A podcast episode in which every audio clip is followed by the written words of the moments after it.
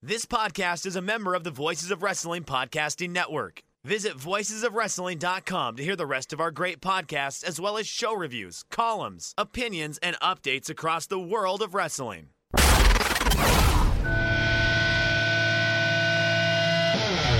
find the defendants guilty. Prime time, baby.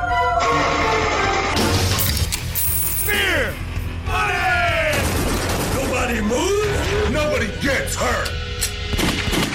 Sorry about your damn luck. You're listening to Music of the Mat on the Voices of Wrestling Podcast Network. Hello, and welcome to Music of the Mat, the podcast devoted exclusively to the music of pro wrestling. It's all part of the Voices of Wrestling Podcast Network. I'm your host, Andrew Rich. This is episode 114, and it's about the themes of the Dudley Boyz, aka Team 3D. And today I am joined once again by a contributor at Voices of Wrestling. He is the Impact Wrestling reviewer. It's Andrew Sinclair. Hello, Andrew. Hello, fellow Andrew. It's nice to be back on the show again. Yeah, I'm glad you're back on here. Definitely, definitely. Um, last time you were on was about a year ago or so, uh, during the early days of the pandemic, still, and um, things are looking a bit different nowadays, depending on where you live. But uh, but how have you been doing since we last spoke? Yeah, I've been mostly fine. I've, I've managed to steer clear of the virus, which is the main thing. Uh, I've worked from home the whole time, so I've it's weird in a sense because I've sort of carried on with a working life, but obviously it is very different being at home. But yeah, there's a lot of people who've been in worse situations, um, whether that was because they were ill or because they became unemployed or whatever. But no, things have been pretty good on my end, and uh, hopefully, hopefully we we're seeing light at the end of the tunnel now with the vaccines and whatever. But you never know what's around the corner with this virus, so I'm not going to count too many chickens before they hatch. Mm-hmm, yeah. Well, I think it's important to remember, you know, that no matter what happens, be it a pandemic or, or what have you, somehow Impact will survive. You know, we, we, we just had Slammiversary a few days ago, and it's like, my God, this company has been around for 19 years. And despite all the stumblings and near death experiences over the years, it's still going, man. You know, against all odds, wink, wink, nudge, nudge. It's still going. It's it's pretty incredible. Yeah, and I think it's weird in the sense the company's probably in a stronger position now than it has been in ages. I think it's you know over the pandemic they've managed to keep going all the way through. Uh, the weekly product is sometimes a bit of a chore, or it certainly was when there were no fans. I think the filler episodes that you could normally kind of plow through because there'd be some enthusiasm when it's just in a vacuum and it's Josh Matthews and Madison Rayne commentating. it was kind of like I have nothing here. I feel nothing. Um, but they've kept going, and obviously this relationship with AEW and you know all the other promotions like New Japan and the NWA that's kind of coming into fruition now. I think the pay per views this year have been some of their best selling pay per views in a very long time, and they're probably. I'm not saying they're the hottest they've been in a long time, but I think in terms of interest, they've picked back up again. And as a company, they're probably a lot more financially secure than they were, obviously, say, Bound for Glory 2017. Yeah, I watched Slammiversary and um, I, I, enjoyed it. It was a fun show, and, and like you said, things are looking you know pretty okay for Impact. You got the uh, the partnerships with AEW and New Japan and NWA. You got Kenny Omega in there as the champion. You got a, a great X division these days with Josh Alexander and Chris Bey and Ace Austin, a bunch of great guys in there. Roster is solid as hell, and they just got fans back too, finally. So, you know, it, it's not what it was during the heyday, obviously, for a number of reasons, but, you know, things are looking pretty well for them, I'd say, these days.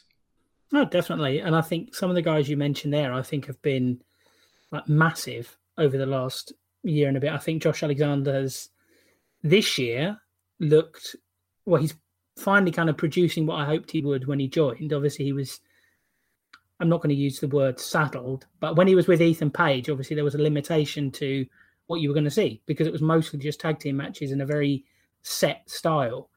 I remember Garrett Kidney made the joke that the North work the style of match FTR FTR claim they work, um, which is very true.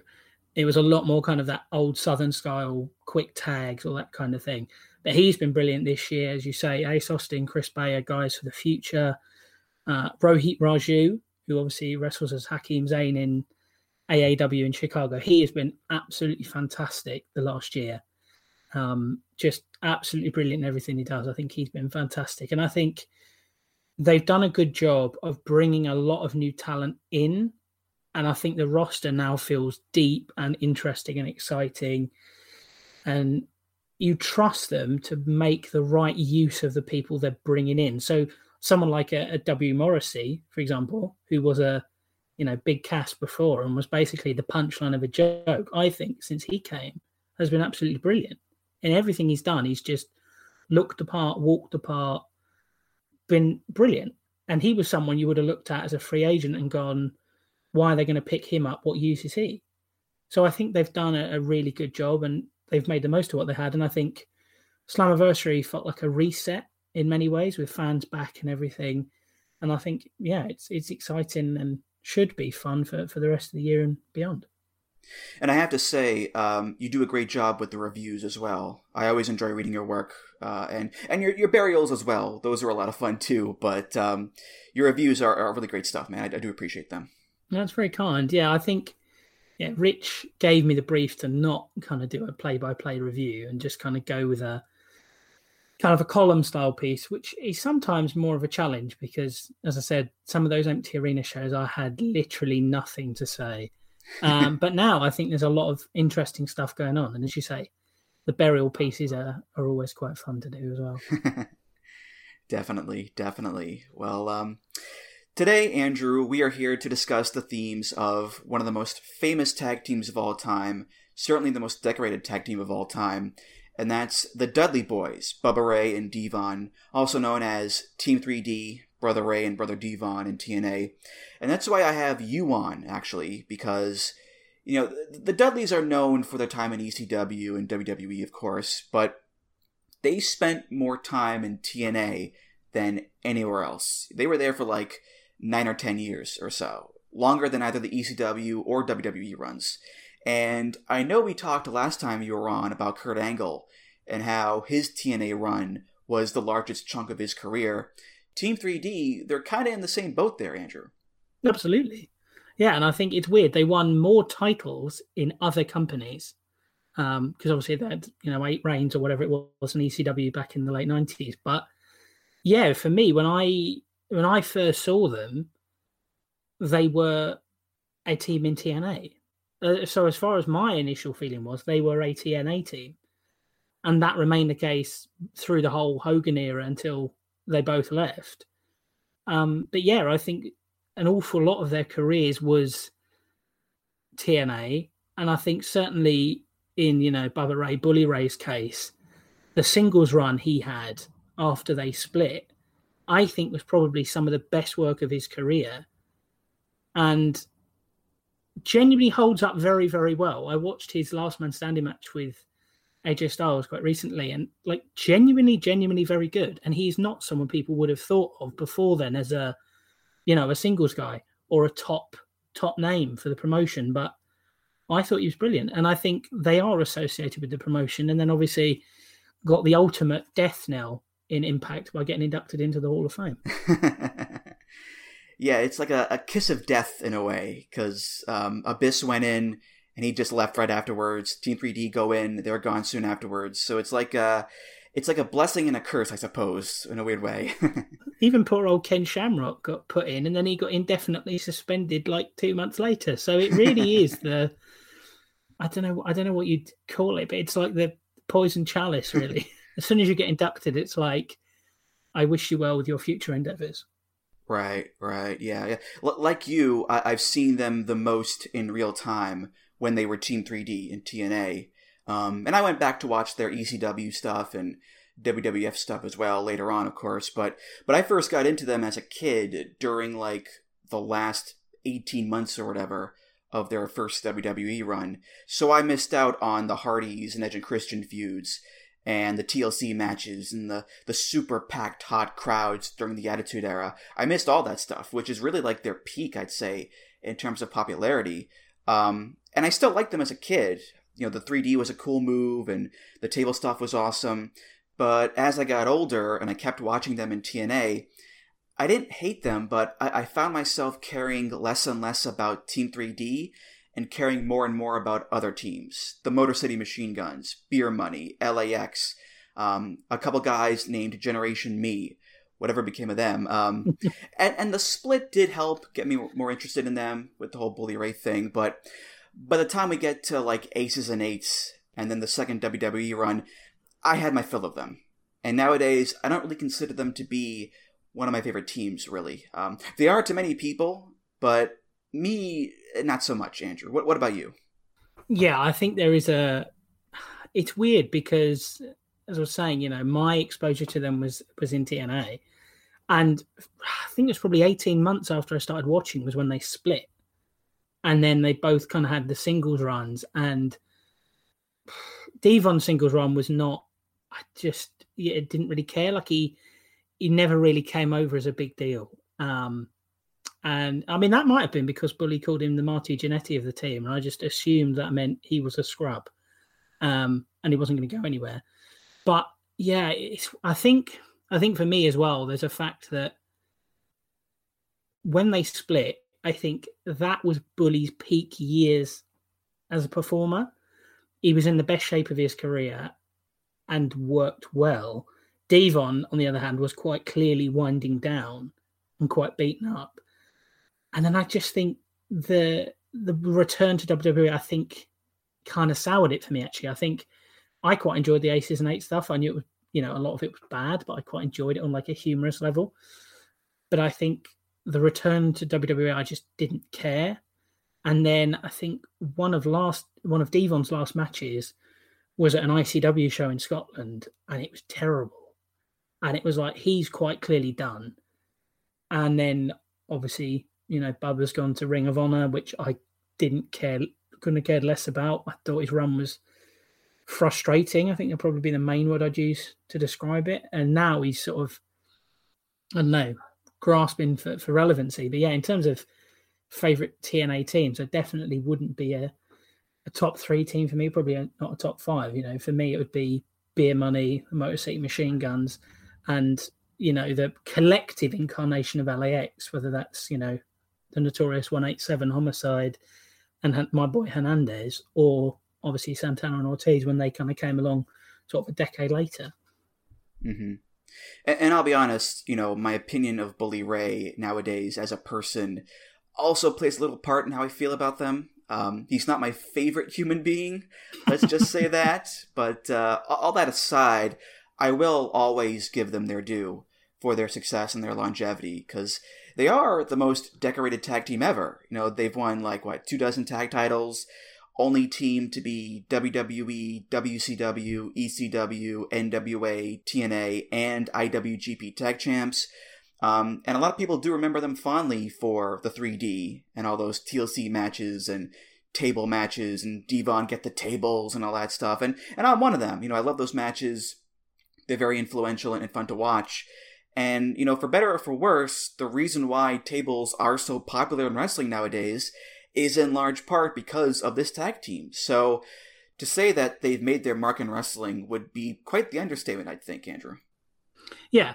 And I think, as you say, I think the key word there is longevity. I think, in terms of longevity, they are one of the greatest teams ever because they managed to stay around for an awfully long time. And for the most part, even right at the end, when they came back, people still cared. For the most part, people still cared and people wanted to see them, and they they had that cult status. You know, they were the Dudley Boyz. They were around when you know you were younger, or you know maybe when your parents maybe were watching wrestling or whatever. They were a big thing, or you know that kind of thing. So yeah, I think they do have a real spot in in wrestling history, and I think you know they were a culturally significant team in wrestling for all that they brought to the, you know, I was about to say all they brought to the table, and then I realised that was a really bad unintentional pun, but you know what I mean. Um, and yeah, those TLC matches as well. I think they, them, the Hardys, Edge and Christian. I think they sort of popularised that multi-man TLC format in a sense that's now become probably overdone in certain promotions, but has been a dominant theme of the last 20 years. You know, you think of the Money in the Bank ladder matches, you think of things like Ultimate X or just, you know, scramble matches, that sort of thing. That sort of multi man, that the success they managed to have in those matches, I think led to a lot more promotions, bookers looking at that and going, that's a formula we want to try and recreate. Plus, they were in one of the greatest matches in TNA history, the Fish Market Street Fight against Shark Boy and Curryman. So, got to give them props for that one. That, that's for sure, Andrew. So, oh, absolutely. I mean, the image of Bully kissing the fish is one of the most iconic. iconic. Yeah, and of course, the other iconic quote of uh, him mid-match shouting "Taz, my balls." That's oh, the yes. iconic moment as well. I know, I saw it. Should have won a cup. Test my balls. so let's get to these themes here. Uh, we have a bunch to cover, and um, obviously we're only focusing on Bubba Ray and Devon, as opposed to the other Dudley boys, which there are many that we'll get to, don't worry, but it's just going to be Bubba Ray and Devon, because they have more than enough to talk about, I'd say, Andrew. Absolutely. So we'll start off in ECW in the summer of 95. That's where the Dudley Boyz were born, or should I say, the Dudley Brothers. The Dudley Brothers was a stable based on the Hanson brothers from the movie Slapshot, and it was an entire stable of various half brothers from around the country because the father, Big Daddy Dudley, was a traveling salesman, and he went around and stooped all these women and had all these boys. So you had all these different Dudley brothers who wore glasses and tie dye. Originally, it was Dudley Dudley, Big Dick Dudley, and Snot Dudley as part of the Raven's Nest. Then they got Dances with Dudley, who was Native American, uh, Chubby Dudley, Sign Guy Dudley, and then in October, a new guy shows up called Bubba Ray Dudley, B U H B U H Ray Dudley, who was a fat, stuttering, dancing hillbilly. And uh, it's a little weird to look back on that stuff. Um, a, because there are so many Dudleys, um, but also B, because, you know, nowadays Bully Ray is such a, a full blown New York jackass. Um, and to see him as this country bumpkin is, is very odd. But uh, those were different days, that's for sure, Andrew. Yeah. And I mean, I have to admit, uh, when I was looking into this, I had no idea that any of these people existed. I, I, I was just transported to this entirely bizarre, bizarre gimmick and slightly offensive in many ways as well. Just very odd, um, a very odd beginning, and it sort of, in a way, reminded me of, uh, you know, the big LG Doc Gallows, who obviously the first time I saw him was in WWE as Festus, this sort of mentally challenged man with learning difficulties who dribbled and drooled everywhere and responded to the sound of the bell. So, and now obviously he's, you know, a big draw and a significant part of this AEW New Japan Impact crossover thing and has had massive success over the last decade plus, but obviously started in that way. And I think in some ways there's a similarity to, to old Ba Ba Ray Dudley as well, who obviously started in that peculiar role and then went on to be part of obviously Team 3D, one of the most successful teams ever. Yeah, yeah. To go from like my name is Bubba Bubba Bubba Ray Dudley to the disrespect for this business is it's quite the shock, I'd say. But um, but anyway, uh, the Dudley brothers had a theme song. This is by ACDC off of Highway to Hell. This is Highway to Hell.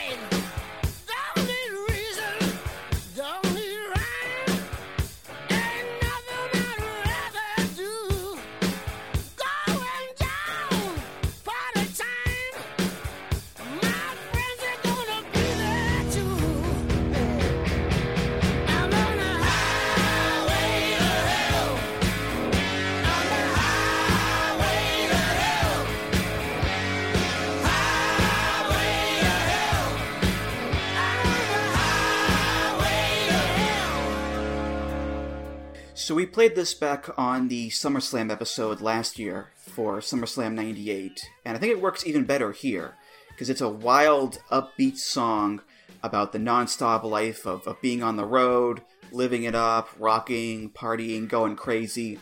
And you need a certain atmosphere and a certain wrestler to really fit that bill and make the song really work. And I think, you know, mid 90s ECW, that environment, and the Dudley brothers, they, they do fit that bill, I'd say, Andrew. Yeah, and I think for all the kind of dark riffs and that in the song, it's quite a light-hearted song at heart, really, when you kind of look into the lyrics. And I think it fits with obviously what they were trying to achieve with the uh, faction of half brothers. It was, you know, it's quite upbeat. It's the sort of thing that would energize a crowd. Um, it's such an iconic song, and I think it would work for them in terms of you know getting them over and making them maybe slightly more relatable than the gimmick of you know what what the gimmick actually was. Yeah, it's definitely, um, as you said, uh, one of the more uh, light-hearted themes of the bunch, uh, relatively speaking. And it makes sense because that early era of the Dudleys, they were rather comedic with their different traits and Bubba Ray stuttering and dancing and all that, but it still has that hard rock edge to it and that sense of kind of danger to make it work in that hardcore ECW environment. So it, it, it rides the line between you know silly and fun and jovial and uh, heavy hard rock and tough, which a lot of gimmicks did in ECW back in the day.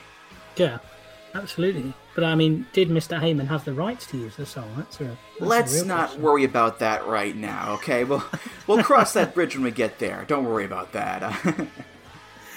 But no, I do. I do think it kind of fits with the. It's a very, you know, when you listen to it, if you were asked to associate with a promotion, that probably would have been ECW. That would have been where I'd have gone to. So, yeah, I think it does fit with the promotion, but it kind of gives them something. I know there's a, line in the song that's, you know, living easy, loving free, and I think that kind of sums up the kind of light-hearted, you know, babyface type theme they were obviously going for with a relative bunch of misfits.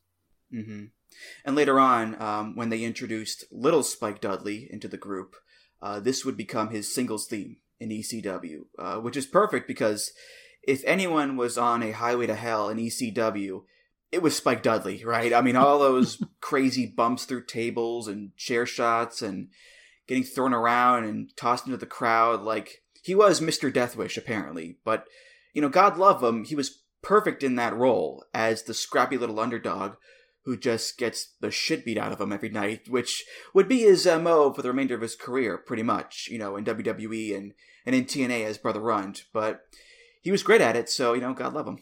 Absolutely. And I think I always found it quite amusing that, you know, he was, you know, little Spike or brother Runt, but he was actually the oldest guy of the three. Uh, but looking at him, you'd have just assumed he was like the scrawny tag along who was used as like a human missile by Bubba and Devon, or just like a sacrificial lamb. You know, if somebody's got to go through this table, it's not going to be one of us. So take one for the team, fella. So yeah, I think he, he always was that kind of just you knew when he came out, I was like, right, well, somebody's going to get absolutely clobbered, and it's probably going to be you. so I mentioned all of those various Dudley brothers earlier, um, but one I didn't bring up is Devon Dudley. Uh, Devon debuted in April of '96 as a heel, saying that you know having fun and dancing and being jovial was not the true Dudley way. So he spent months and months fighting with his brothers until eventually Bubba Ray turns heel and he joins Devon, and the Dudley boys are truly born, with Big Dick and Sign Guy joining them as well, along with their manager Joel Gertner, and they are just big time heels. They win the tag belts a bunch, uh, run roughshod everywhere, and they also have no music. That's the thing. They came out to no music, which know can be a bit tricky, I think. But when you become just so hated like they did, the crowd booing does become the music, I guess, Andrew. yeah, exactly. And I think I remember when I think it was probably 2008, 2009. I was watching the WWE and it was on SmackDown. And it was when they just debuted Vladimir Kozlov, who was, you know, no great worker or anything. He used to come at you just absolutely deathly silent. And I just thought it was so effective then with him because it felt different. You know, everybody else has got, you know, the pyro or the overproduced you know, pop music or, you know, shame Shane McMahon style, here comes the money. And then there's just this geezer who looks like he's fresh out the Olympic weightlifting team, stomping down to the ring, ready to squash some local yokel. And I think it's the same with the Dudleys. They were just two guys that no one liked. And rather than have a song that, you know, might eventually become something that people like, respond to, becomes catchy or whatever, like a, a Judas, I don't know, Fozzy's Judas, having them come out to nothing, it's just like, okay, these guys think they're different. Maybe they think they're better than everybody else, and therefore we hate them even more than we did before. And it's a great way to stand out in a place like ECW in particular, too, which was so well known for using music and real songs. You know, what better way to be unique and to also get heel heat and to also avoid the possibility of being cheered than to just have no music? You know, it's a pretty smart move for sure, Andrew. Yeah, exactly. I think it just it's something that they generally promotions haven't done very often. And I think it's a prime example of when you do something different in terms of presentation, whatever that is, it can have a really profound effect on the way people respond to that person or that act. So, yeah, the Dudleys spend the next few years as uh, the top team in ECW. Uh, they almost cause a few riots along the way with uh, their promos, which uh, we won't repeat here.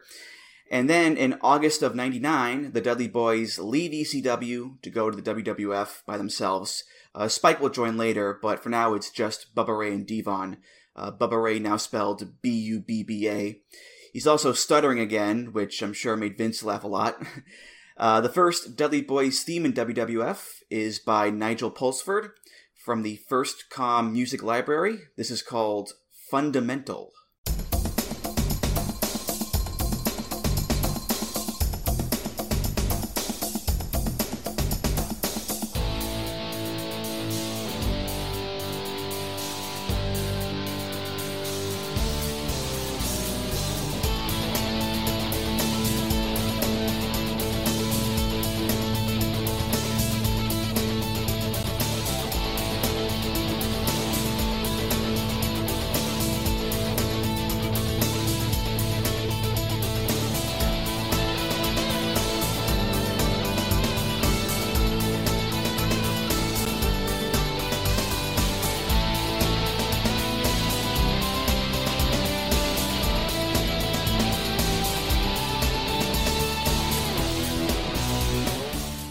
So this is weird because so many Dudley's themes are very memorable and iconic, but it's not the case for this one, I don't think. It's not that memorable, really. A standard rock instrumental. It sounds fine, it sounds good, but it doesn't really feel like a Dudley Boyz theme, Andrew, you know?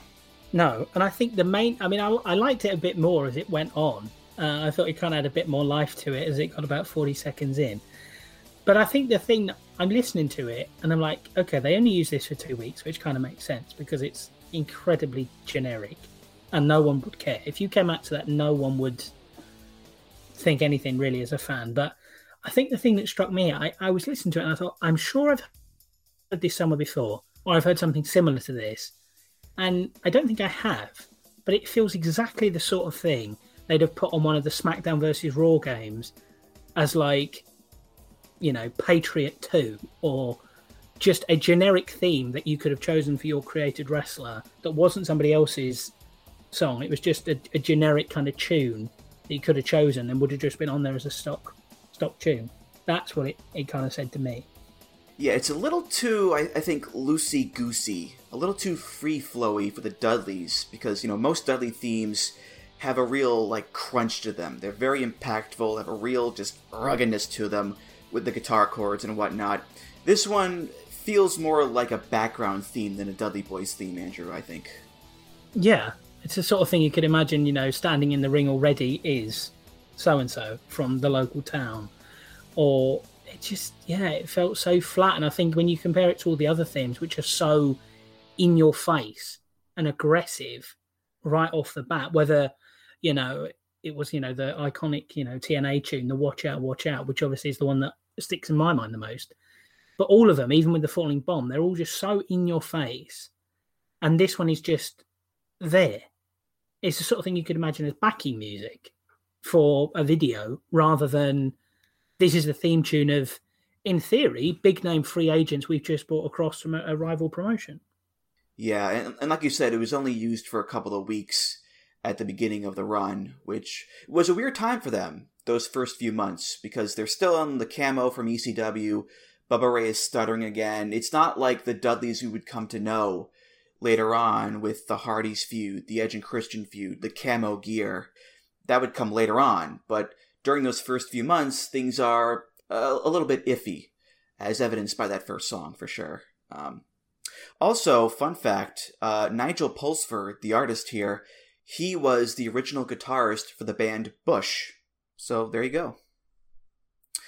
So, a few weeks into their WWF run, the Dudleys get that new theme, and this one lasts a lot longer than Fundamental, about 18 months or so, which has them winning the WWF tag belts for the first time and feuding with the Hardy Boys, Edge and Christian, DX, Right to Censor, all that stuff. This is by Kent Buchanan from the Extreme Music Library. How fitting. It's called Ollie Stalefish.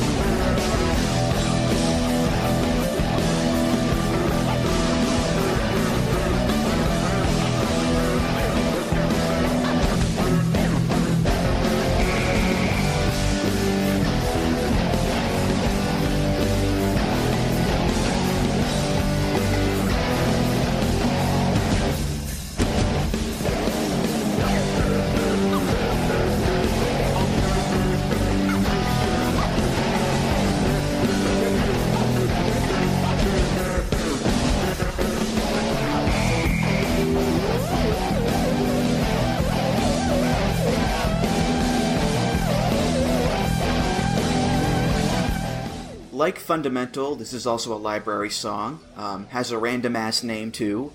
But it's funny how this is like a million times more memorable and better suited for the Dudleys than Fundamental was. A, because it was used longer, and B, it feels like a Dudleys theme, doesn't it? It has that punch to it. It has that crunchy riff. Da da da da da da da da da. There's the heavy bass, there's the big drumming, all sorts of cool guitar effects. It's a very raucous affair, fitting for the Dudleys, I'd say, Andrew. Yeah, hundred percent. And I think when they added the, the falling bomb at the start after a couple of weeks, I think it was December um, '99. When they brought that in, I think that kind of just completed it. And obviously, that bomb then became the iconic thing for them in, in the WWE. But I think it, it has all the things that you would want from a team that are in a big spot and prominent positions.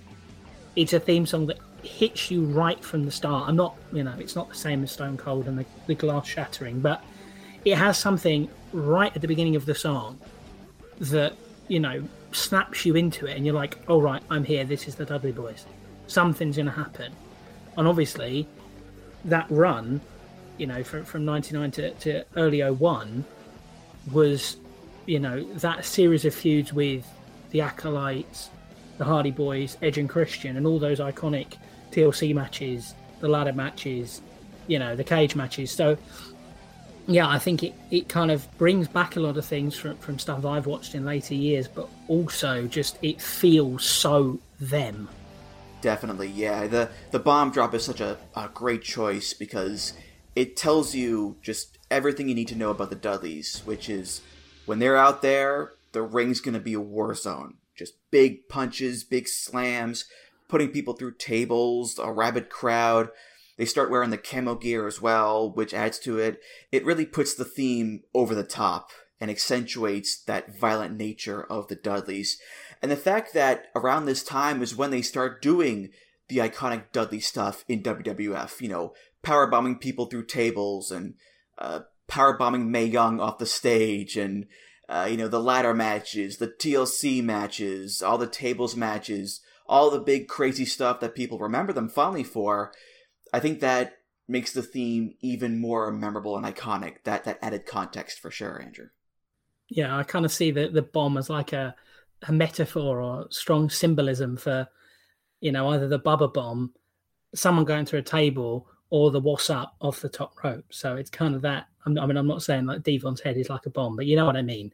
Kind of that big, impactful, thudding move is kind of what that strikes me. And yeah, it's just it's an iconic one. You know, it worked perfectly. So yeah, it's strong choice, and, and it obviously did the job because they were a popular overact at the time. And like with Highway to Hell, um, after the Dudleys stopped using this theme, uh, it became Spike's theme in WWE, which is uh, a little pattern there, I guess, that Spike would inherit the songs from his, um, I guess technically not younger brothers, um, bigger brothers, we should say. So there you go, yeah. Former European champion Spike Dudley.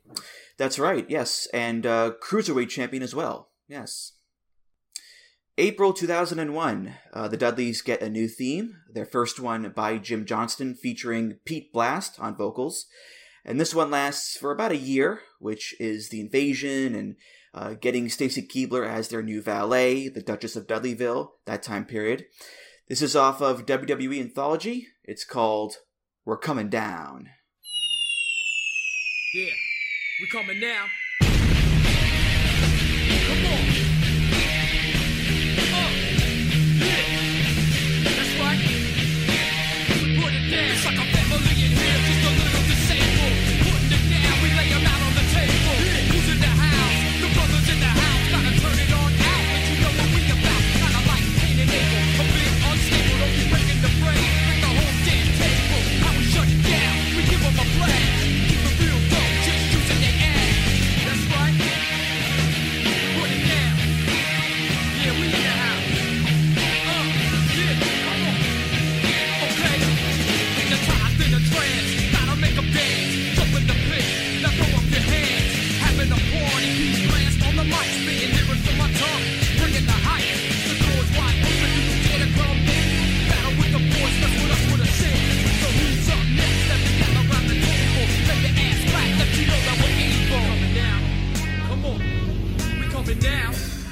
So this is the first Jim Johnston theme for the Dudleys, their first one with lyrics in WWE, and it's- it's essentially a remake of Ollie Stalefish with lyrics.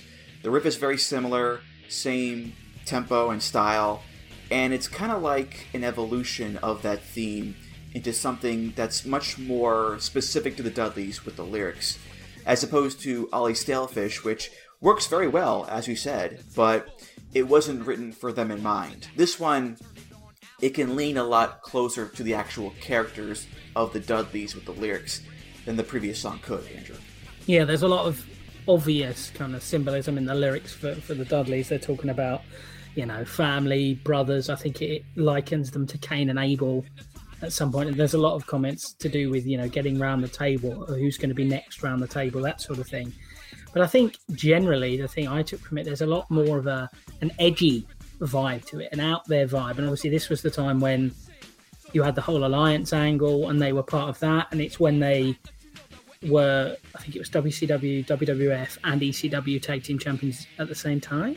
I think that was it. I can't remember, but they definitely were, you know, had the belts at the same time. And then there was the unification match uh, later in the year. And I think just generally there was a, an edgier vibe. Um, they were a bit more. I think it presented them in a bit more of a confident way as well, which kind of fitted with the role they were playing in the whole alliance invasion story. Yeah, yeah. And the lyrics are, you know, Jim Johnston rap lyrics, which means that they're a bit cheesy and goofy for sure. It's like a family in here, just a little disabled, putting it down, we lay him out on the table, kind of like Cain and Abel, a bit unstable. Don't be breaking the frame, break the whole damn table. So lots of references to tables, obviously, and brothers, don't mess with us. You know, typical fare you'd expect from a Dudley Boyz theme, but to be honest, when your gimmick is just tables and brothers, there's not much room for creativity in, in song lyrics, I guess, Andrew. So, yeah, exactly. Um, he certainly nailed that. And I think something I did want to talk about, obviously, was you know you mentioned her Stacy Keibler, the Duchess of Dudleyville. Obviously, later on, or I mean, at, at the time, she was another example of a Bubba Ray seemingly loving to, you know, inflict wrestling related violence upon women. Obviously, in ECW, Beulah McGillicuddy, she got put through a table. It was Mae Young, Stacy Keibler, and obviously we'll come to Dixie Carter later on. But that was another example. And of course, she was also later, Stacy, valet for probably my favorite WWE tag team of all time, Rosie and the Hurricane. Yeah. Um, also, the line "hypnotized in a trance, gotta make him dance."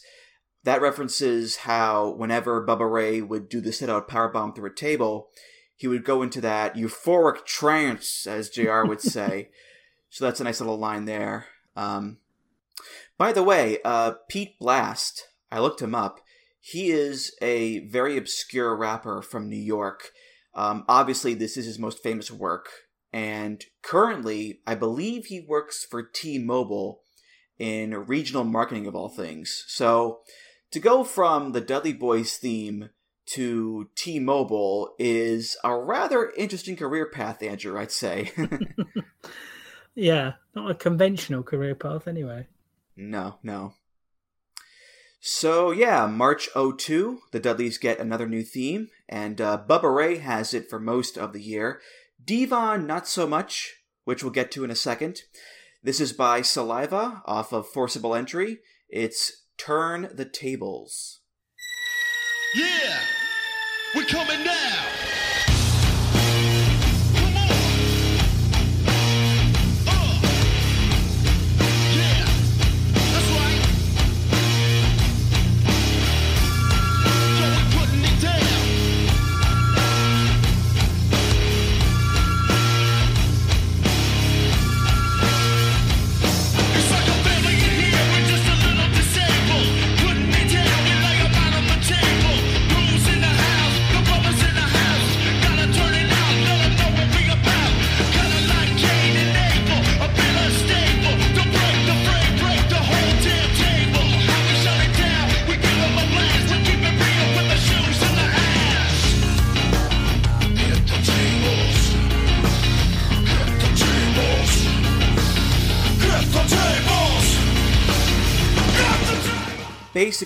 Is just like a slightly heavier remake of We're Coming Down, done by Saliva.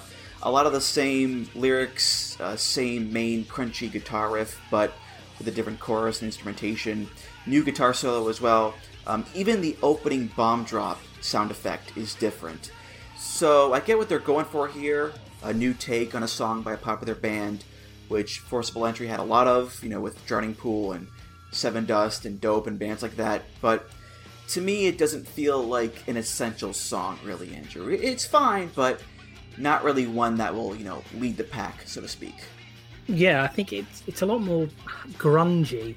I think in in the feel of the song, and I think in the other one, obviously, you know, Jim Johnston's not exactly you know the king of subtlety, but in this one, you know, the get the tables is like entire choruses of just get the tables, get the tables, get the tables, get, the... and I mean it's like subtlety hammer completely, and I, it, I think it loses some of the the nuance that's in the previous one, and kind of fits in with the time where obviously they ended up going their separate ways for, for a period of time.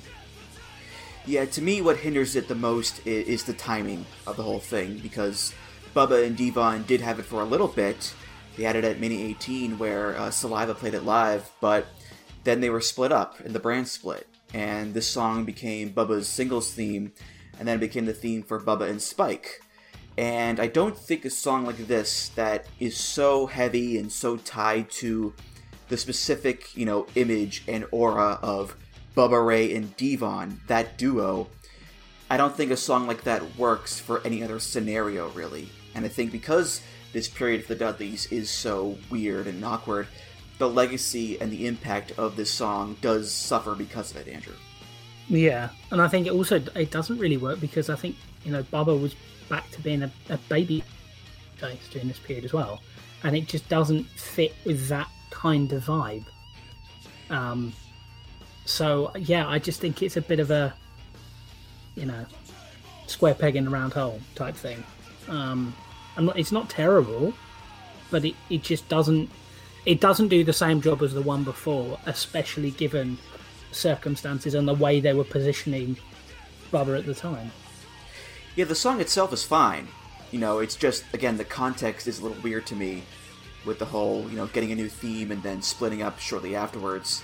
Um, but I guess you know when they made the theme, they didn't really know they were going to do that. So you know you, you can't blame Saliva in this case. So there you go. Um, it's just just weird WWE timing and booking as usual.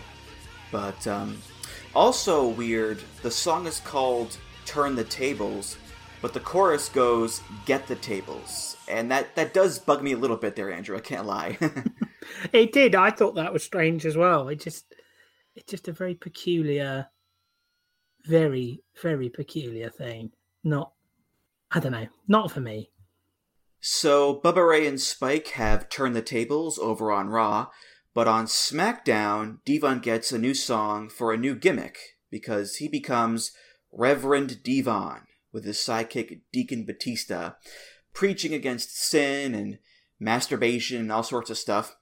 Reverend Devon's theme is by Jim Johnston, featuring Matey Miles off of WWE Anthology. This is Eyes of Righteousness.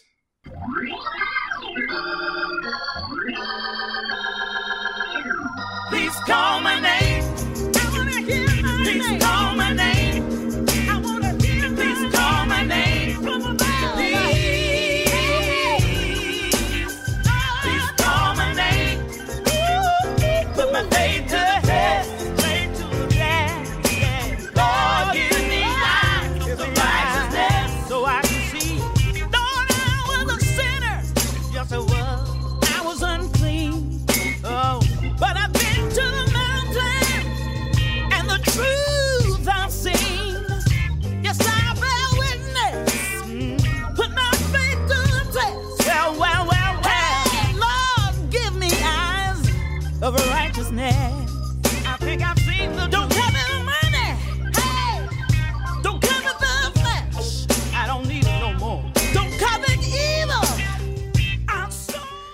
So we played this back on the Batista episode last year, and uh, what a theme it is! My God, I mean, I expressed my love for this back then, and it's just, again, it's so much fun, and it's so funky. The vocals are just tremendous, and I know it's strange for a white Jewish boy like me to love a black gospel theme like this, but damn it, Andrew, this is great stuff. I unashamedly loved Reverend Devon. like, I, have no qualms in admitting that I absolutely love the Reverend Devon gimmick. And I love Deacon Batista. Just the whole. It was like prime WWE stupidity, but it worked. Like, it worked for what it was supposed to do. Like, it was never going to be a long term thing. But I just thought it was absolutely fantastic. And yeah, the theme is actually like really good. It's quite fun. It's enjoyable, and you know the whole, you know, him coming out to this sort of like relatively upbeat gospel song, and then he's standing in the ring cutting promos about why masturbation's bad. Just the whole image of it is genuinely superb, and I just yeah, there's something so you know evangelical about the whole thing. I think it's absolutely absolutely fantastic. Yeah, initially he came out to like generic church organ music, but they eventually gave him this song, which, thank God, I mean, this has just so much more flavor to it. Thanks in very large part to Matey Miles, who did the Flash Funk theme as well. I mean, she just kills it on this. And it's funny because nothing about this song is inherently heelish. It's No. just nice, pleasant gospel music about praising the Lord and turning away from sin and whatnot. Lord, give me eyes of righteousness. It's a good message, but contextually, it's such a stark shift from what came before with Devon, with you know the big rock songs, the big guitars, dropping bombs, tables, etc., which is what the fans loved about Devon and were used to with him. Then something like this comes along, which shuns all that stuff. Naturally, it's going to be hated. So this is a case, I think, where the context helps the song a lot with the intended reaction for the character, Andrew. Yeah, it's almost like the presentation is like Devon was, you know, part of this tag team that you know, on the edge and, you know, that kind of thing, rebellious, all that sort of idea. they got drafted separately, and it's almost like Devon took a whack to the head and woke up and decided that he wanted to moralize and evangelize the people of, you know, Orangeburg, South Carolina, or wherever they were going. Just, it's so peculiar. I love it, but I I do get why the gimmick bombed and people didn't respond to it. But must remember that gimmick change got him a pinfall win over Triple H, which at that time were not easy to come by. And it was, I think, a natural extension of his Dudley's personality in a lot of ways, because, you know, he would cut the promos like a fiery preacher. Oh, my brother, testify! And the saving grace neckbreaker, and uh, the taunt where he would spin around on one leg and do the sign of the cross. So I think it made total sense to give him a reverend gimmick, you know, going solo, um, especially since his dad was a bishop and his mom was a pastor as well. So, you know, he knew that world growing up for sure. Um, and yes, he, he did beat Triple H that one time uh, with the collection box, mind you. But uh, shh, that's a minor detail. Don't don't worry about that. Yeah, and that's all that matters, really. That's more than Booker T managed to do. So, yeah, I thought I loved it, and I, I think the Oh My Brother Testify, um, yeah, that was just an iconic part of his character in later years, anyway, and something I'm unashamedly happy to admit that I adopted in later years myself. I used to kind of like take up the weird three point stance and start doing the Oh My Brother Testify. I'm not quite sure why. Don't know what I thought it achieved, but probably some part of my brain thought it was quite cool. Ah, you know, listen, we, we've all overdone the taunts here and there as wrestling fans. Um, I remember going uh, to my first Raw as a kid and just doing the RVD thumbs taunt the entire show, pretty much. Like for for no good reason, I just kept doing it. So you know, uh, we, we've all been there in in one form or another, I think. So. Well, uh, in November of 02, the Dudley Boyz are reunited at Survivor Series. Uh, Devon returns to his Dudley gimmick and saves Bubba Ray from a three minute warning. Uh, they also give a 3D to Rico through a table to boot, and all is right with the world. And they also get a new theme, which they will have until the end of their first WWE run.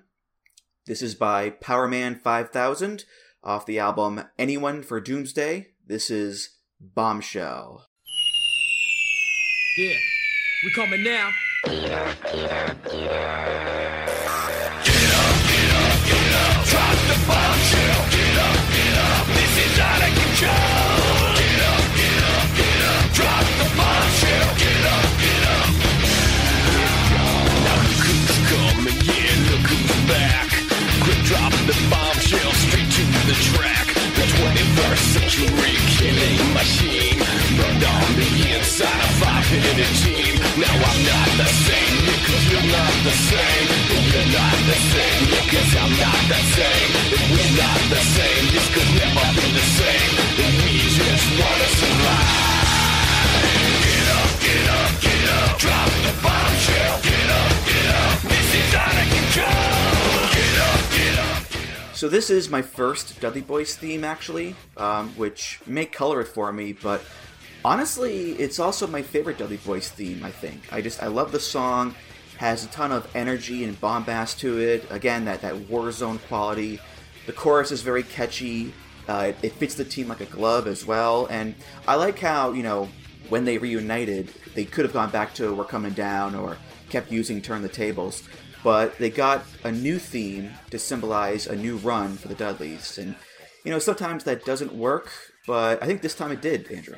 Yeah, exactly. I think that was the thing I took from it as well. It's just like so intense, uh, and a change from from the you know the previous sort of singles themes in a sense they both had. It was so intense, kind of it formed the basics for them coming back together and having, you know, intense, exciting. Well, maybe exciting is not the right word, but feuds that the fans were behind with La Resistance, the Un-Americans, Three Minute Warning.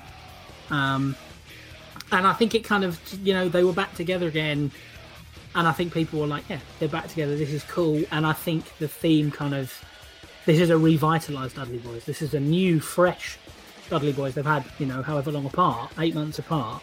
They're back together again. They're on the same page and they're going to keep, you know, wreaking havoc and trying to wind people up.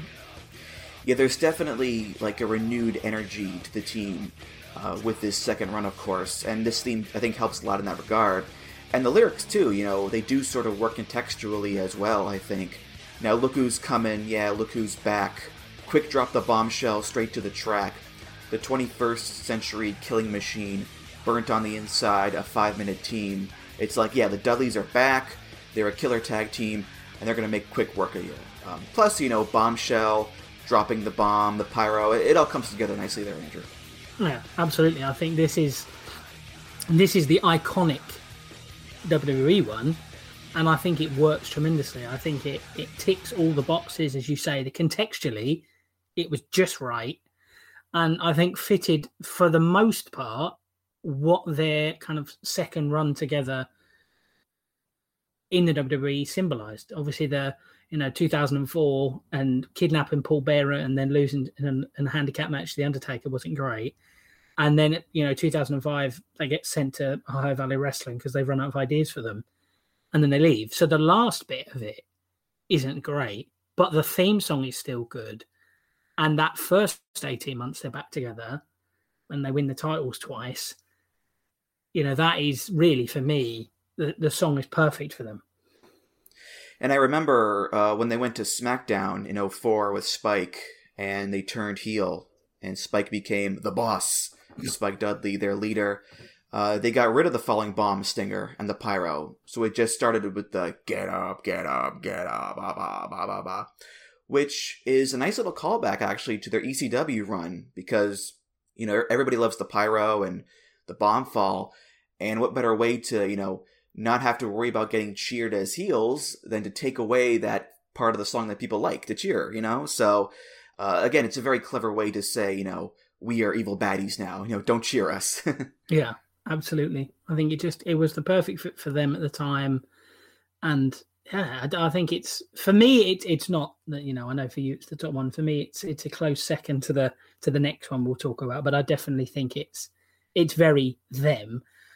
And yeah, it, it goes back to what I was saying before. That subtle change to presentation, whether it's taking the theme music away or changing an element of it, can have a real effect on the way the crowd responds and ensures that you as you know promotion and act are in control of the reaction you're getting and getting the reaction that you ideally want to get so yeah that change makes sense and yeah i think the theme was just it, it suited them to a t hmm So uh, in November of 04, the Dudleys are taken off TV, and uh, they come back for the ECW One Night Stand pay per view in 05, and uh, that's it. They leave WWE that summer, and uh, they do some independence, they do some Japan work, but their new home will be TNA, and they'll be there for quite a while actually.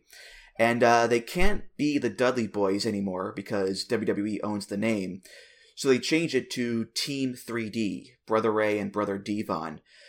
Do you remember, though, what the original team name was going to be, Andrew? wasn't it didn't they trademark like brother deadly or something like that You're on the money, actually, because they were going to be the Deadly Boys. Brother Ray Deadly and Devon Deadly. Um, and they even made t shirts, actually, I think, but uh, the idea was scrapped. Which, uh, honestly, I'm glad, because, you know, at least Team 3D is like a less awkward new name. The Deadly Boys is just, it's a bit too similar to the Dudleys, I think, Andrew. Yeah, and I think the deadly to me would have come across in the way you know in later years when people would make the joke that somebody had left the WWE and then they went to TNA Impact. It was basically Impact were just going to send them out there and then invert the first initials of both of their names and say, "Oh, what's Crodus Blay doing in the Impact Zone?" or something like that. I, I think the Deadly would have felt like a promotional attempt to use the same name in as close a way as possible. Was then them going under the names Brother Ray, Brother Devon felt sufficiently different. Obviously, in a way, it's a callback to, you know, Reverend Devon represent, but just generally, it felt different and it felt different enough and kind of symbolized that maybe this was a different incarnation of the team. You know, that had a, a year basically of frustration of being told the WWE had no ideas for them. Uh, and then the trademark problems that they had, I think it kind of the names worked really. I think they symbolized the start of a, a different chapter, and as you say, a chapter that ended up being close to a decade long. Right, right. And, and I imagine calling it like the deadly death drop is it's just too awkward again, you know, not the same ring to it there, but um but anyway, uh, Team 3D is in TNA and they get a new theme song, a theme they will have from their arrival in late 05 to their split in late 2010 and uh, all the feuds and tag title wins in between. This is by Dale Oliver off of Meltdown, the music of TNA Wrestling Volume 2. This is Watch Out, Watch Out. Look out, look out, look out.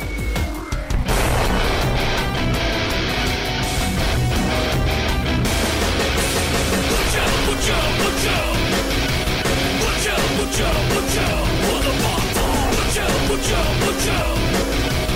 Watch out, watch.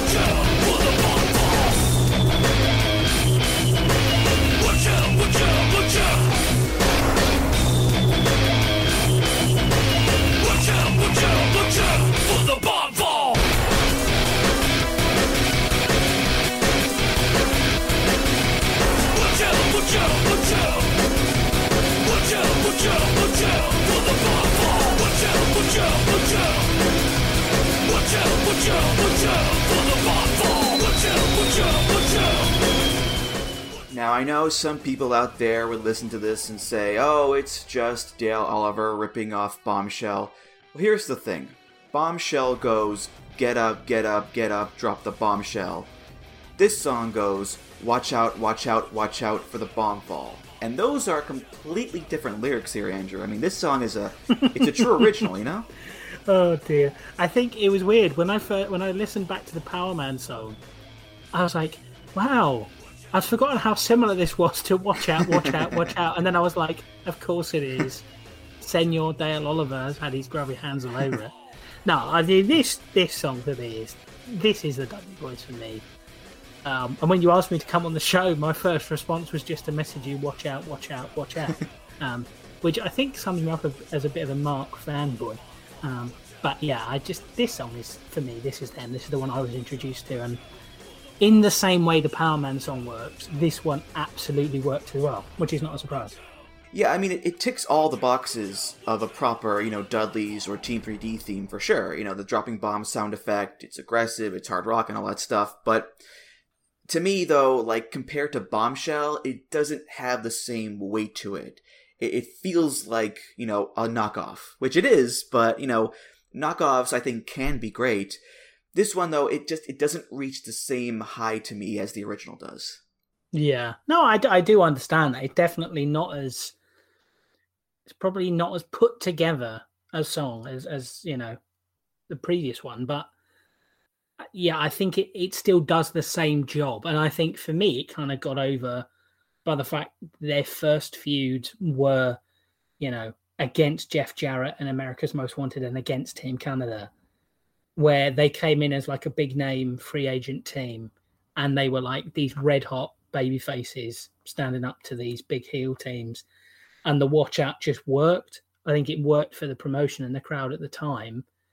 Um even if yeah it's it's probably not if you're assessing solely the music it's probably not the strongest uh, i just think it kind of again con- context is important and i think it works in the context hmm Yeah, yeah. To me, I think fatigue plays a part in it as well because this is the longest-lasting theme of their entire run anywhere. They had this for five years, more than any other song, uh, from their debut to the split in 2010. And and after a while, you know, you're just kind of waiting for something new to happen, which is how I felt about Team 3D. After a while, you know, you had the various feuds and face turns and heel turns and whatnot, but they were pretty much the same guys the whole way through until the split and you know bully ray and all that but and after a while you know i was waiting for a big change and we never really got that change until the split andrew Yeah, for sure. I think that. I mean, you think of all the kind of. I I mean, I was saying that they came in in the baby faces, the iterations they went through. We talked about it before. There's, you know, the street fight with the fish. Um, you know, there- there's their X Division feuds where they kept having to weigh in, uh, and they won the Ultimate X match by climbing the ladder alongside Johnny Devine. Um, and then obviously they were feuding with the Motor City Machine Guns.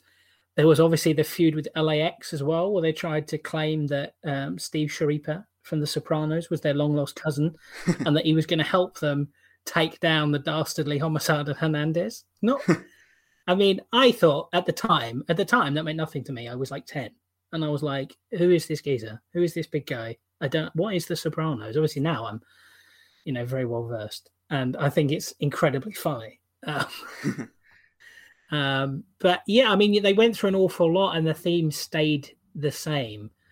And I think it's one of those things where sometimes you can chop and change a theme too many times, especially if your booking is inconsistent and a team keeps changing or an act keeps changing direction and you keep changing to match that, then it can be an, a frustrating thing because you don't relate to a theme. But at the same time, as you say, that that was the theme they used for basically five years and the team went in various different directions and had kind of various different gimmicks during that run and perhaps could have used a couple of slight variations along the way to to signify the direction they were going in mm-hmm. So, towards the end of 2010, uh, Team 3D announces that they're going to retire, but they want one more tag title shot to end their careers as champions. So they wrestle the Motor City Machine Guns at Turning Point for the belts, which is a great match, by the way. I covered that on my September of Sabin miniseries last year VOW. Um, and they lose because Chris Sabin kicked out of the 3D, which had only happened, I think, once before in ECW. But Sabin kicks out, they can't believe it, and then that leads to them losing the match. And afterwards, during their retirement ceremony, Brother Ray turns on Devon because Sabin kicked out of their move. You know, the 3D is the most protected move pretty much in history, which meant that, you know, Devon was weak to him. And Ray was the Shawn Michaels of the team, and Devon was the Jannetty. So Team 3D are once again split up, and I think in this case it was a much, much better split than the brand split was back in the day, because at least there's an actual story here, Andrew, you know? yeah and the thing is i think i felt the retirement was genuinely plausible at the time because neither of them were getting any younger and they'd been around quite a long time. And and you know certainly in the early WWE run had been through a very kind of physical style. So you thought you know it's not beyond the realms of possibility that they're going to pack it in. I mean you sort of detailed it there. That whole angle for me was the best way of doing it. They had that kind of you know the dudleys or the you know team 3d's last stand against the guns who they'd had a number of matches with before guns win there is an obvious bone of contention because they had protected the finishers so well in the previous five years. And then leads to that you know a feud which eventually led to obviously as i was saying earlier you know bully ray singles run which i genuinely think was very very good and holds up well. But i think the only sad thing to me looking back is they never really got a proper blow off match. They never really had the end of feud match that you felt they needed. You know, that kind of closure match. Um, the same way, you know, Storm and Chris Harris had had back in the day. Their, you know, violent, bloody brawl they had to settle their personal issues. You felt that Ray and Devon needed that, and it probably would have been really good because the story was so hot and Ray was such a good heel. I remember the angle where he was beating up Devon's sons who obviously then took on a, a role in later years when Devon was feuding with uh, the Pope.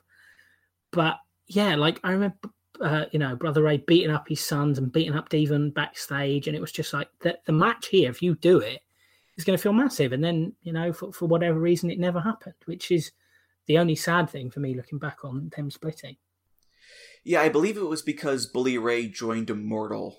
That's why they Mhm. cut it short, I think. Um, which is weird because yeah, there was never that like final final confrontation between the two of them, um, which is you know again pretty pretty strange. But but look, I mean, they did reunite a few years later in Aces and Eights, so it's like eh, you know no harm no foul, I suppose. Um, there there'll be many more Team 3D matches to come in their careers, and uh, and many more fake retirements for Bully Ray. That's for sure. So, yeah. Um, so yeah, uh, Brother Ray becomes Bully Ray, starts his singles career, and uh, he gets a new theme song. This is by Dale Oliver, and it's called "The Beaten Path."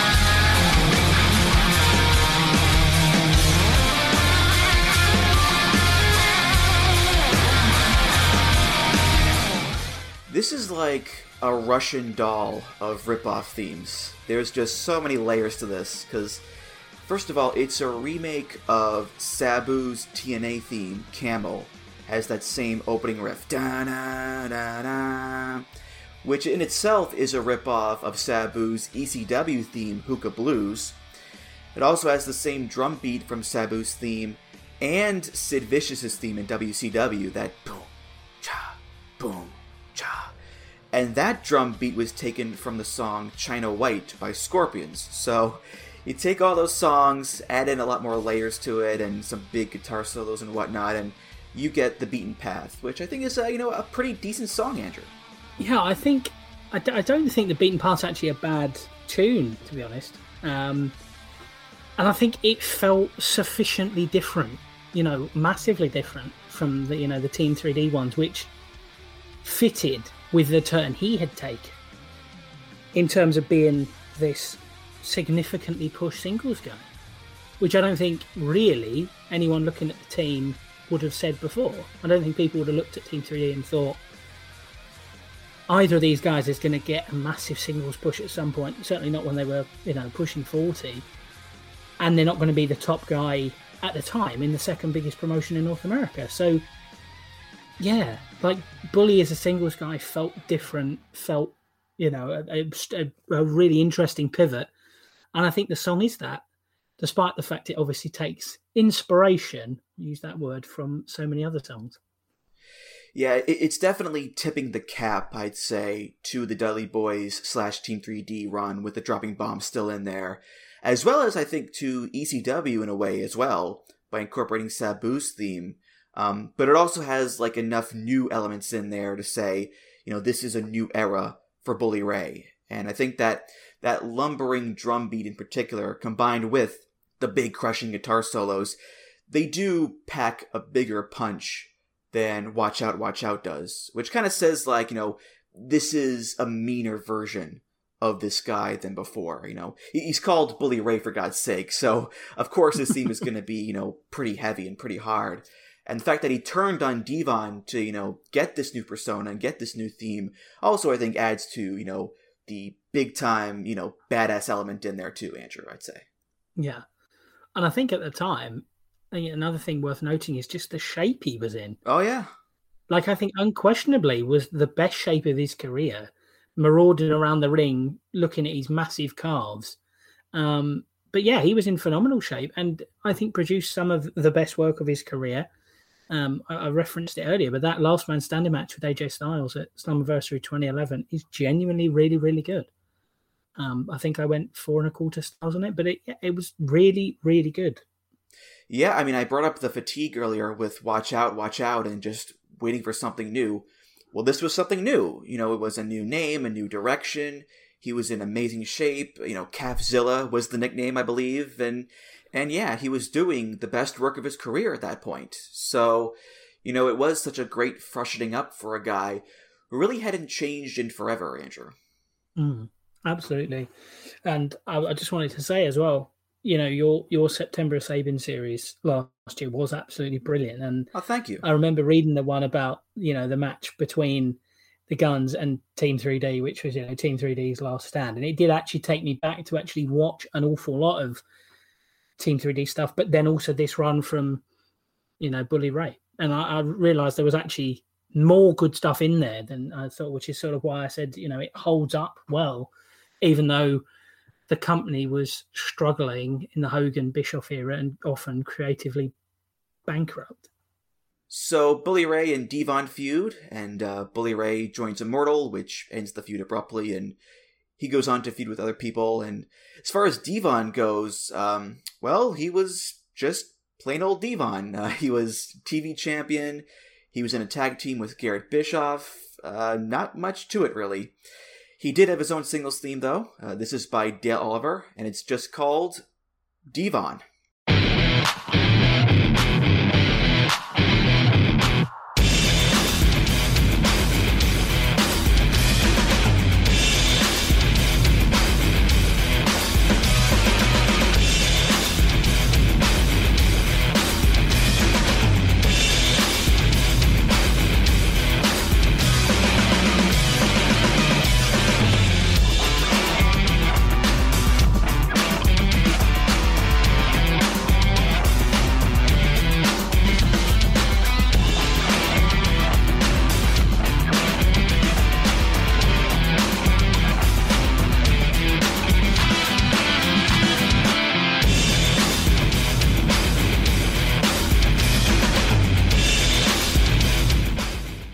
I could describe this song, um, I would borrow a term from Robin Reed and say it was aggressively fine. Like, there's nothing bad about it, but there's nothing remarkable about it either. It's just, it's aggressively fine. Even the title is just called Devon. There's no catchy or clever name, it's just Devon. Straightforward, to the point, here you go. And you know, if I didn't know it was called Devon, I don't think I could have guessed who had this theme, Andrew. It's it's no Eyes of Righteousness, that's for sure. Yeah, I think I think that's absolutely right. Aggressively fine is the best way to describe it. To me, it seemed like something you could have just pulled out of a tape library, a generic song that you could have used for anyone. Um, it just yeah, it, it just it it existed. The theme existed in the same way that his singles run existed. I think his feud with D'Angelo Dinero, the Pope, was good. Uh, it was quite long, but I, I thought they did some good stuff with. I know, D, uh, you know, Dinero was trying to kind of claim, you know, he was he was a better role model for for Devon's children, who obviously latterly appeared on AEW Dark, I think, earlier this year. Um, but yeah, I think that feud was good. But I mean, Devon won his first singles title in that period, won the television title and defended it a number of times. But there wasn't a single notable match in that run, and I think the th- the theme basically symbolizes that his singles run was more or less forgettable, and he did feel like a massive second fiddle to, to what they were doing with Bully Ray at the time. Right. Yeah. I mean, it's a song that's just kind of there, and and Devon at this time, you know, between the split and Aces and Eights, he was also just kind of there doing his thing. And yeah, he was TV champion for quite a while, but you know, Bully Ray was the one who had the more important storylines going on. You know, Bully Ray did not team up with Garrett Bischoff. Devon did. So it's no surprise that I think Bully Ray got the, well, it's subjective, I know, but the more superior theme in my opinion, Andrew. Hmm, absolutely, couldn't agree more. So uh, yeah, Devon was TV champion for like six months or whatever, and then his contract ran out, and they vacate the belt, and it's like, okay, Devon's gone, I guess. Or was he? Because in the middle of 2012, a new group of villains arrives in TNA, a group of mysterious bikers known as Aces and Eights, attacking people left and right, causing all sorts of mayhem for months on end. Nobody knew who they were until finally, at Bound for Glory, one of them is unmasked to reveal Devon. Yes, he is now back as a member of Aces and Eights. And over the following weeks, more members would be revealed. Members like Doc, Knux, Wes Briscoe, Garrett Bischoff, Mr. Anderson, Taz, D'Lo Brown. Truly a faction of big time superstars, Andrew. I mean, just main eventer after main eventer there on that list. so, Oh, yeah, it was a sort of a hodgepodge group of guys. Um, it's weird because I know they won worst gimmick two years in a row. Oh, I mean, do you win a worst gimmick award, or do you just kind of end up with it anyway? Um, yeah, I actually quite enjoyed it at the time because I thought at first it was quite cool and it was quite different, and I I liked the fact at first they were just randomly attacking people, but they weren't they weren't treated as part of the roster. They were treated as some kind of outlaw entity who had to win, kind of, they had to win access to the, the Impact Zone. I think that was the tag team match at Bound for Glory when one of the masked men ended up being the good Reverend himself.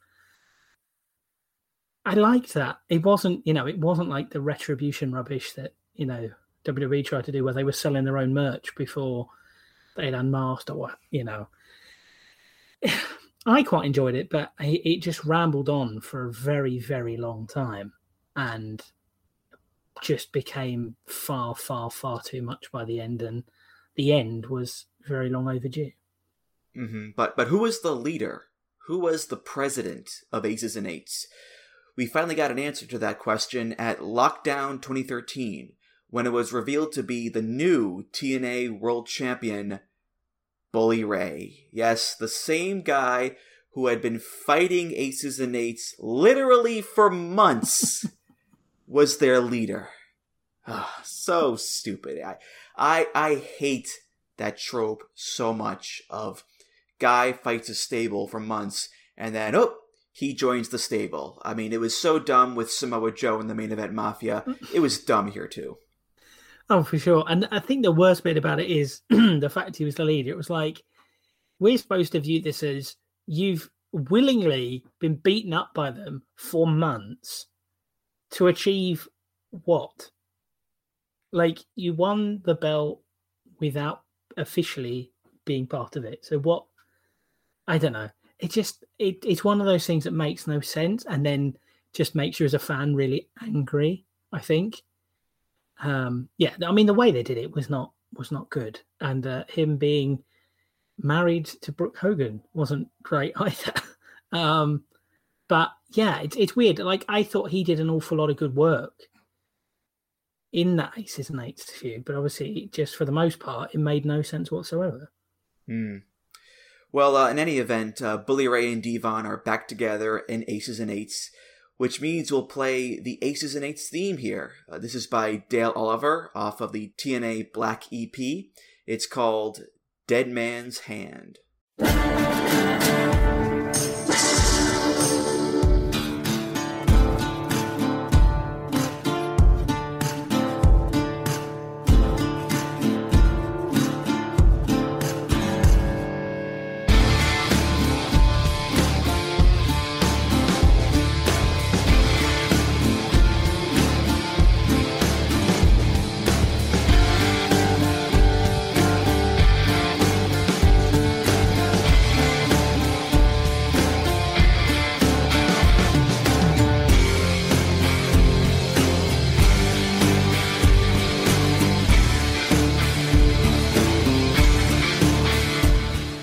So I imagine that Aces and Eights was uh, heavily inspired by Sons of Anarchy, and um, listening to the theme here, that seems to be the case because this music is right up that alley uh, of any biker TV show or biker movie. You know, that that southern outlaw country bluesy hard rock kind of mix, and that's Dale Oliver's wheelhouse, of course. So if anyone can make a Sons of Anarchy style ripoff theme for a biker gang with Knux and Doc Gallows and Wes Briscoe in it. It's him, Andrew. Yeah, it's proper, you know, outlaw vibes to the whole thing. Um, I quite enjoyed it actually. I thought it was quite a good jam. Um, but yeah, I mean, it was very much, you know, Oliver to a T. Um, and I, yeah, as I say, I, I quite liked the song. I thought it fitted quite well as well for, for at least what they were trying to to get across. Yeah, my, my issue with it is that for the most part they used the instrumental version of this song, this version. But there was also a lyric version that Bully Ray had on a few occasions that I think is much better and a more complete song. And I don't know why he had it and the other guys didn't. Um, maybe because he was the president. I don't know. But comparing the two, the instrumental version does feel a bit lacking, I'd say. Yeah, I mean, yeah, he was obviously the the leader, and they were all, you know, lucky scrubs who were just lucky to be following him around. If you were to sort of perceive his latest attitude and everything, but yeah, I don't know. I I always thought it was quite good, and I liked the kind of remix. Well, it wasn't really the Dead Man's Hand remix, but the version at the time they did of AJ Styles' theme tune when he kind of teased. Oh, Evil Ways. Yeah. yeah. And then, you know, went back to being soccer mum AJ, but obviously cool AJ, not not an Aces and Eights AJ. But that was a sort of a fun use of it. And but yeah, I think the instrumental one was a bit flat and I think made the rest of the guys feel decidedly interchangeable.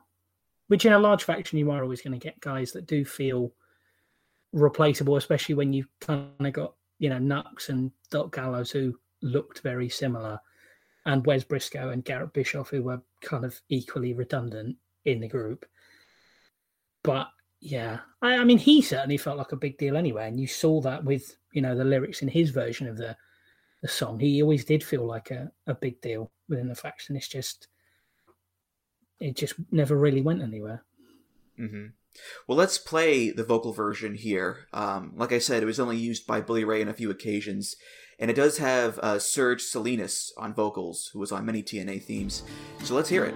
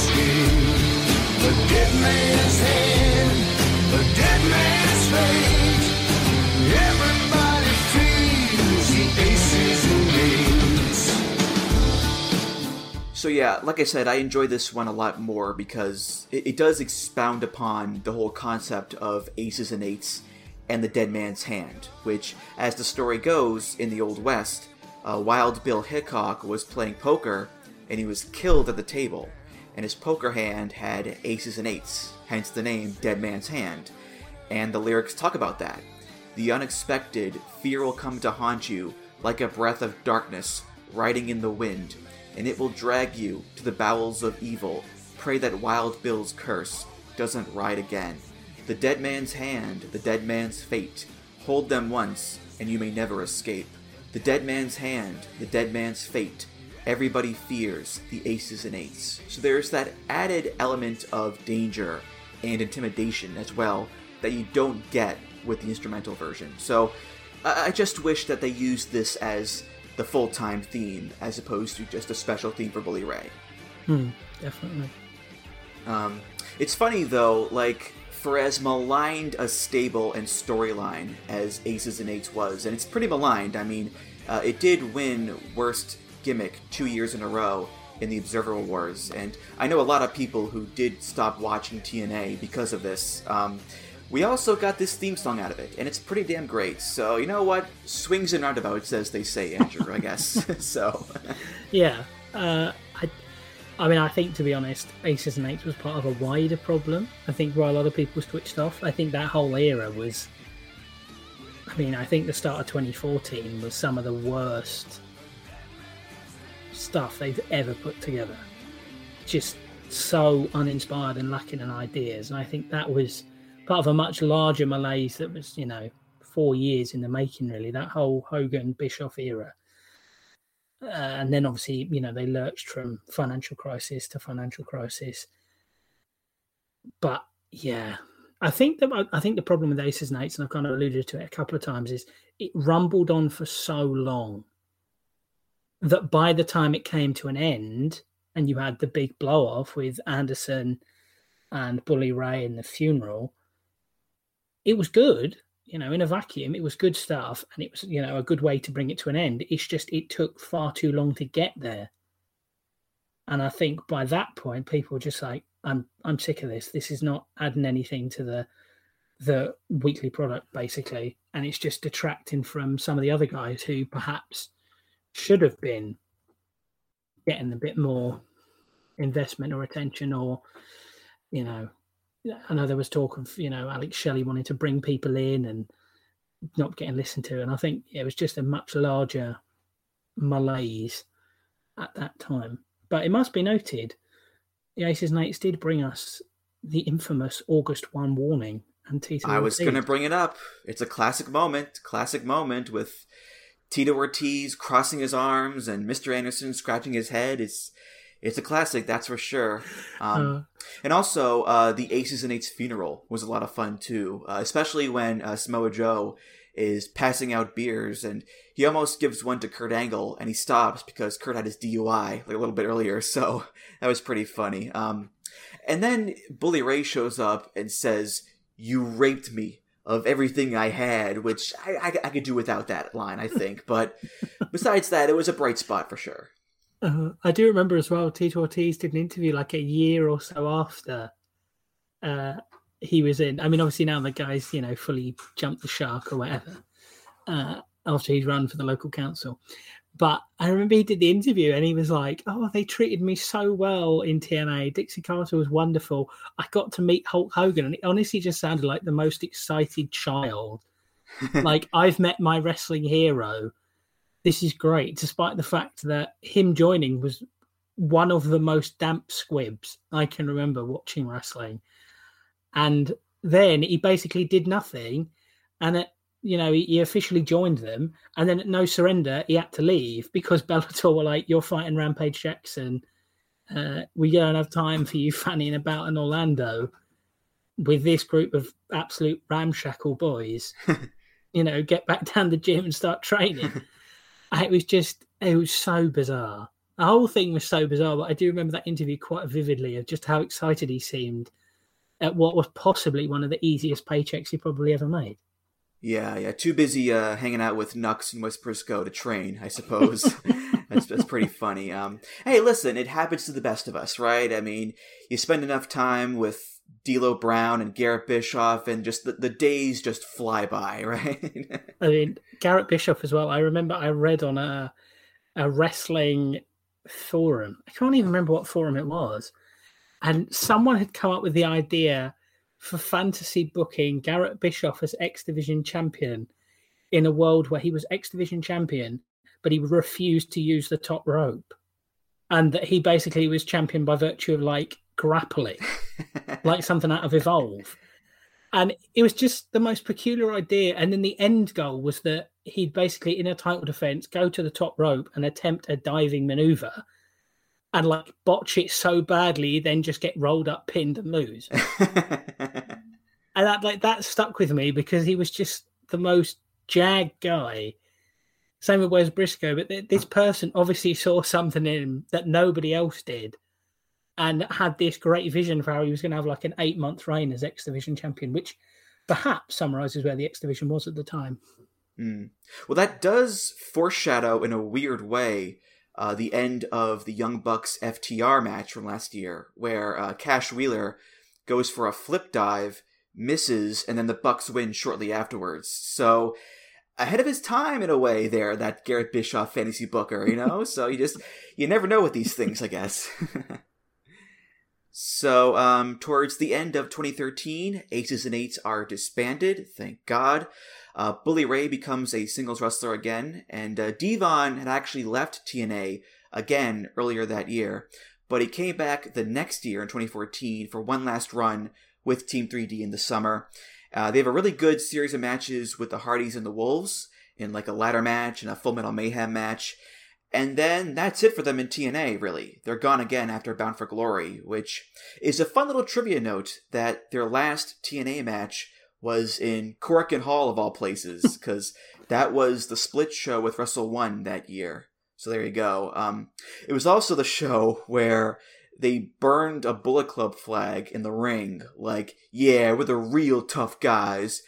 And then TNA cut it from the show because it was taped, which does make me chuckle thinking about it, Andrew. Oh, I remember that show. It was so peculiar. It made like no sense. Oh, EC3 wrestled Ryota Hama. oh, yeah. I mean, and Havok defeated Velvet Sky by submission. I bet that went down massively well with the people in Korakuen Hall.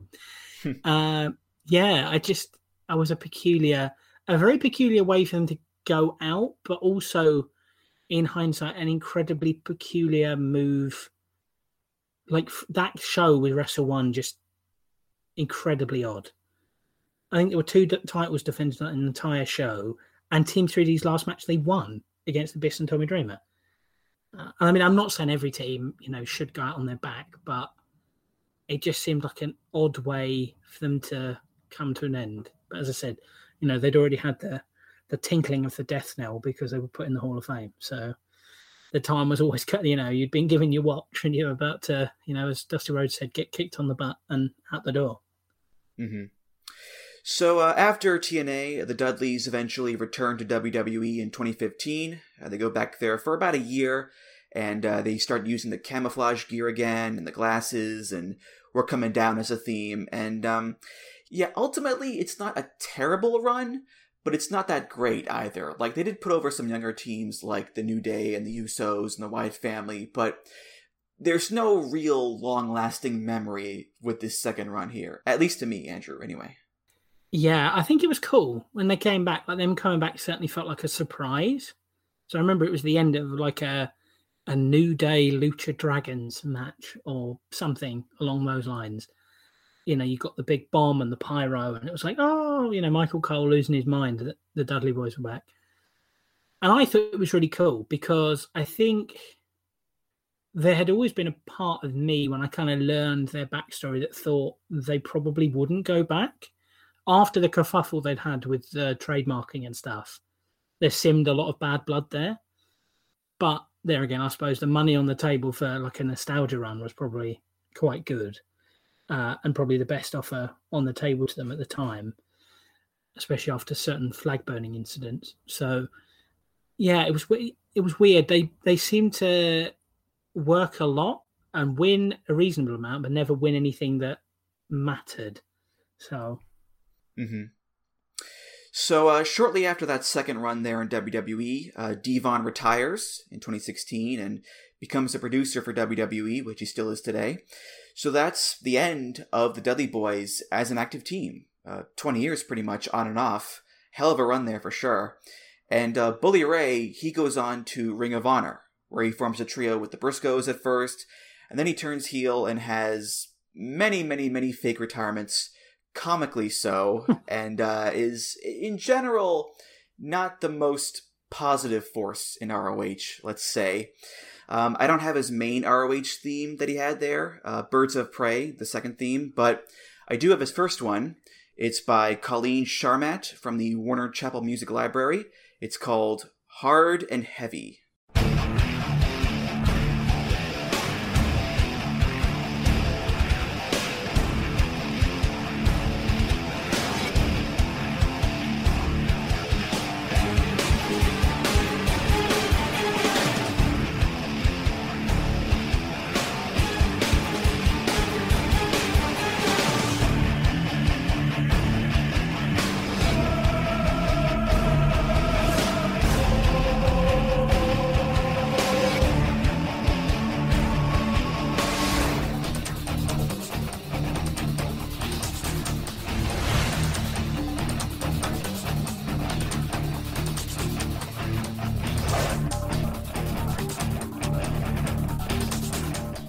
So this is another one that didn't last very long, only about a month or so, but um, it's a rather striking song, I think. Uh, it's got the standard rock stuff in there, sure, but there's strings, there's a spooky choir in there as well. Like, we didn't have anything like this with any of the prior songs, and I can see why they changed it so quickly because it's a little too, uh, I guess, dark operatic for Bully Ray, I think, Andrew.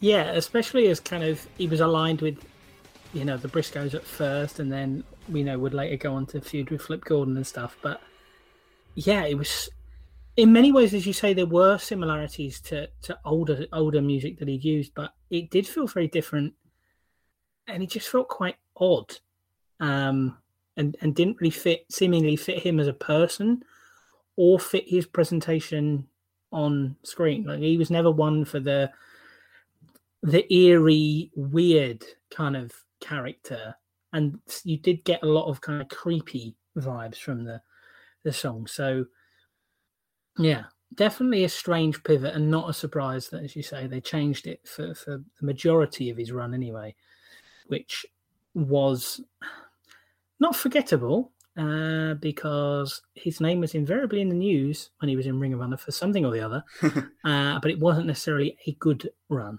So, an odd time. But I did have a, a fun fact about D-Von. One of D-Von's last matches was in Scotland for ICW at Fear and Loathing 9, which was, I believe, the first time they ran the Hydro. And they had 6,000 people in there. And they forked out pretty decent whack, I would imagine, to bring the Dudleys over. And it was really bad the match with Polo Promotions was really bad. It was like a no DQ match that lasted about six minutes. And it was very clear that Jackie Polo either forgot what the finish was or just completely cocked it up. But basically, like the finish was a complete disaster. And yeah, the crowd hated it. You could see Ray and D-Von absolutely hated it as well. And then they ended up putting, you know, David Blaze through a table. So obviously everybody got a kind of happy go home moment. Uh, and we did get a great line from the wee man, a Scottish comedian who is David Blaze's manager, um, who, who said that Team 3D had been for close to two decades deeply offensive to the carpentry business, uh, which I thought was superb. Uh, but yeah, the whole thing was just very, very odd. Um, but yes, there's a. I couldn't come on with a without a random bit of ICW trivia. So there you go. Well, they're your neck of the woods, so it's only fitting that you bring them up, I guess, and talk about them. But um, but I believe Bully Ray also had a run in Defiant as well, a little singles run there briefly, which um, he had his own theme song there too. But um, I think at this point we can skip those, right? Let's let's not linger on those days any longer. So yeah. No, Bully coming over here was not. I don't think it was any great hunting ground for him. So uh, yeah, those were the many themes of the Dudley Boyz, Team 3D, both singles and tag team. And uh, nowadays, D-Von is done, like I said, and uh, Bully Ray has his radio show, and um, he hasn't officially officially retired yet for good, which always makes me nervous because I don't want to watch him wrestle again in places I like. But um, in any event, I do have a lot of fun memories of the Dudleys and I think their legacy is firmly secure at this point, given how they were pushed in three different major companies for many, many years as a top team. They have, you know, some of the most legendary plunder matches of all time that are highly influential. The 3D, the tables, all that stuff. They're going to be thought of in high regard by a lot of people for the rest of their days and beyond, I'm sure. Um, now, Bully Ray doesn't do himself any favors with his dumbass comments every now and again, but as far as the duo, the Dudley Boyz slash Team 3D are concerned, they are firmly on their pedestal, I'd say, Andrew. Yeah, I agree with you. I think their legacy. I, I think it's good because you know their career kind of came full circle in a way. You know, they started off in ECW as like this, you know, realistically a hot heel faction with the no music. Then they had the you know the, the WWE run, a long, long run in TNA Impact, which started with them together, ended with them together. They went out on a high. They got the nostalgia run, and then you know D-Von called it quits when you know probably was the right time for him. I think it was quite obvious then that his body had given out, and he stopped and gone to a side of the business where you'd hope he can do some good. And uh, yeah, uh, Bully Ray, I don't think we've probably seen the last of him in a wrestling ring. Uh, I still think his last matches were Ring of Honor last year, just before all the COVID. But I think he will probably. I have a feeling someone will probably offer him money, and he will probably take it. And fair play to him. If someone makes him an offer, he's well within his rights to accept. Now I don't know who that will be uh, because I don't think Impact would bring him back. I don't think Ring of Honor would bring him back and that basically leaves the NWA or MLW. I don't think he fits really with MLW, so maybe he'd, he'd go to the NWA for a bit. And I suppose they're probably the only people who could do something with him at this point, given their kind of approach, which is obviously a lot more story focused. I'm sure you could do something for him about him wanting to win the NWA title before he calls it a day. You know, I think there's probably the nucleus of a story there if they wanted to go down that avenue. But yeah, I think their legacy as a team is secure. And I think in a way, D-Von's retirement is what has made that secure because he is very clearly and firmly done. So as a team, they're not going to go on for so long where they become they undo a lot of the good work by wrestling for, you know, 40 years or whatever as a team and clogging up cards here, there, and everywhere. I think yeah, I think their legacy is pretty secure, and I think they'll go down as one of the most significant and you know, one of the most significant tag teams of all time, and certainly in terms of longevity, one of the best. Mhm. And remember, we'll always have the Fish Market Street fight. That's for sure. Um, of course, we'll also have the electrified cage match against LAX. So, you know, the, the yin and yang of life, as they say, Andrew. And and Taz my balls as well. yeah, exactly. We'll have that too, for sure. Um, all right, well, that's going to do it for this episode of Music of the Mat. Thank you so much for listening. And uh, Andrew, thank you so much for being here again. This was just so much fun talking about the Dudley Boyz and their themes and their wacky antics over the years. So thank you. Oh, it's always an absolute pleasure, Andrew, to, to come and join you. Hopefully, I haven't waffled on too much for people. Oh, you were great. You were great. Don't worry about it. You you can waffle as much as you want. It's okay. um, any plugs you want to give? Go right ahead. Uh, I mean, you can check out my impact reviews and columns at Voices of Wrestling, and you can follow me on Twitter at amsinclair97 for assorted ramblings about assorted things.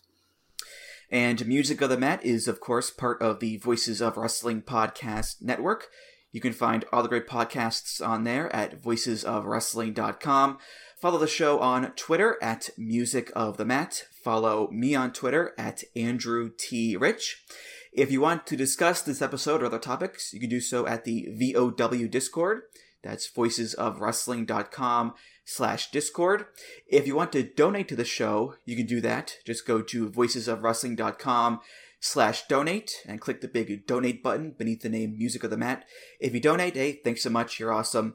And of course, rate, review, subscribe to the show on Apple Podcasts, Google Podcasts, Spotify, and many other places. Uh, Andrew, thank you again, and I'll see you around. Awesome. Thank you very much. All right, for Andrew Sinclair, I'm Andrew Rich, and I'll see you next time on Music of the Mat. Take care, guys. Music of the Mat is intended for entertainment and information purposes only. The songs used throughout this show are property of their respective copyright holders.